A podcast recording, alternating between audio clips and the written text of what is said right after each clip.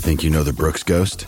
Think again. Introducing the all new, better than ever Ghost 16. Now with nitrogen infused cushioning for lightweight, supreme softness that feels good every step, every street, every single day. So go ahead, take your daily joyride in the all new nitrogen infused Ghost 16. It'll turn your everyday miles into everyday endorphins. Let's run there. Head to brooksrunning.com to learn more.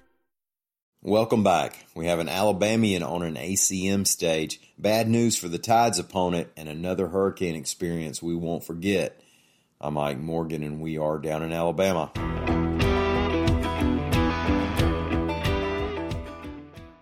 The Academy of Country Music Awards were held last night, and it was a very 2020 affair. That is, it had been postponed for five months and was beamed around from three locations in Nashville. Now, ain't that country? Of course, you had your performances, and they were held at the Grand Ole Opry House, the Ryman Auditorium, and the iconic Songwriters Hangout, the Bluebird Cafe. One of the artists performing at the Ryman was Alabama's own Riley Green. He's the guy who had the big hit last year with I Wish Grandpa's Never Died, and that's what he sang on the show. He even had a little pandemic mullet going on. Now, we've all been there. Not like a Blake Shelton Y2K mullet or anything. But before the show, it had already been announced that Green had been named New Male Artist of the Year. Green's from Jacksonville, Alabama, and played football at Jacksonville State. The New Male Artist Award puts Riley in pretty good company. Luke Combs won it last year. And the first winner of the award back in 66 was a fella named Merle Haggard. You can check out more about how the ACM Award Show went at al.com slash life. With only nine days left until Auburn and Alabama kick off their football seasons, we have more evidence that life and college football just aren't always fair. Some people occasionally need a reminder of that. Now, this evidence is on behalf of the Missouri Tigers football team. First of all, they have to open against the visiting Crimson Tide on August 26th. Second of all, they're already down a dozen players because of COVID 19, reports AL.com's Michael Casagrande. Now, those players being out are either due to a positive test or contact tracing. For those guys, it might kind of remind you of Ken Mattingly losing his seat on Apollo 13. It's killing them not to be there, even if it might be a rough ride. But this is 2020, and a lot could happen over the next nine days to Mizzou or the Tide, or to Auburn and its visitors on the 26th, Kentucky. See, the SEC rules are that if a player is exposed to someone with COVID, they have to sit out 14 days. We're inside of those 14 days now.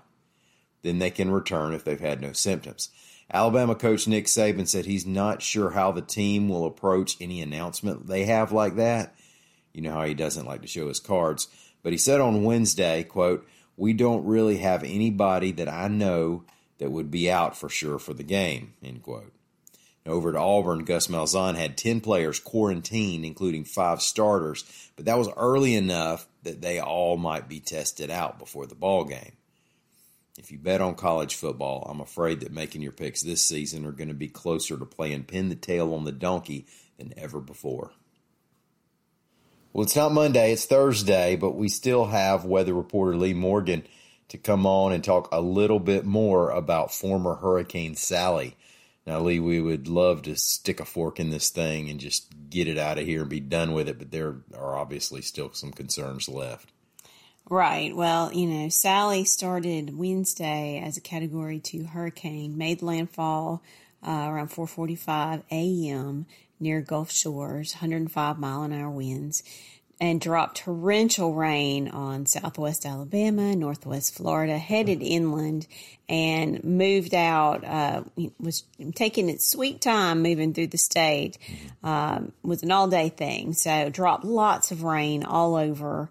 Um, south, southeast Alabama, multiple flash flood warnings, couple flash flood emergencies, but you don't see them issued uh, that often lots of water rescues. We're, we're not even going to know the full scope of what has happened down there for several days at least. There's just so much damage. There's so much water. It's just been a horrific event for those people down on the Gulf Coast and inland as yeah. well. Yeah.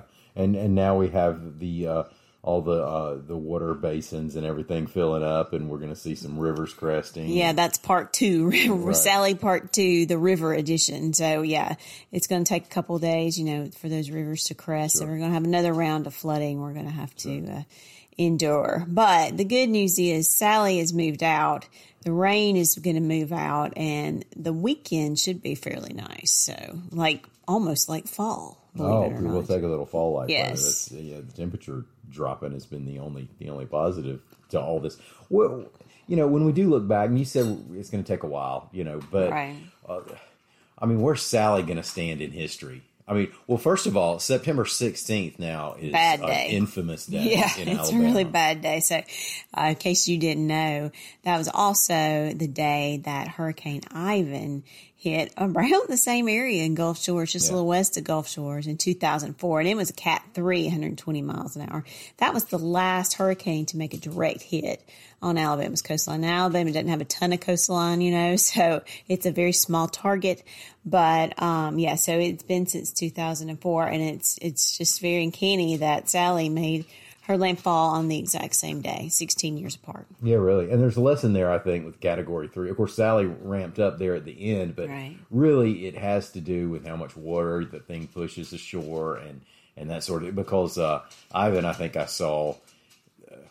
I mean, Sally may have nearly double the rainfalls in, in a lot of places of Ivan. Ivan was moving a lot faster. What was Sally's big, you know, thing was the slow movement of the storm. Just gave it plenty of time to drop tons of rain uh, all over South Alabama. So um, we hope everybody down there is doing okay, um, and the damage isn't isn't as severe as it looks, but it does look pretty bad. Well, uh, you know, as of the, right now, as as I'm speaking and recording this, there were at least there was at least one death in in uh, um, Orange Beach. And one person missing too, I and they believe. had one right. Yeah. So yeah, y'all want to check. Uh, this is a daily show, so you want to check al.com and al.com slash hurricane Mm-hmm. throughout today for uh, for any updates that you have. And if you will keep an eye on those tropics for us, because I know we got several spots out there still. It's only a you know a week after the peak of the hurricane season, and unfortunately, there's another area in the Gulf to keep an eye on. Let's just cross our fingers and hope that it does not decide to come this way. Uh, we don't really know at this point. It could become a tropical depression over the weekend, so just something to keep an eye on. All right. Well, thanks, Lee. And thanks, everybody, for listening. We'll be back here again tomorrow. Until then, stop by and see us anytime you want to on the World Wide Web at al.com.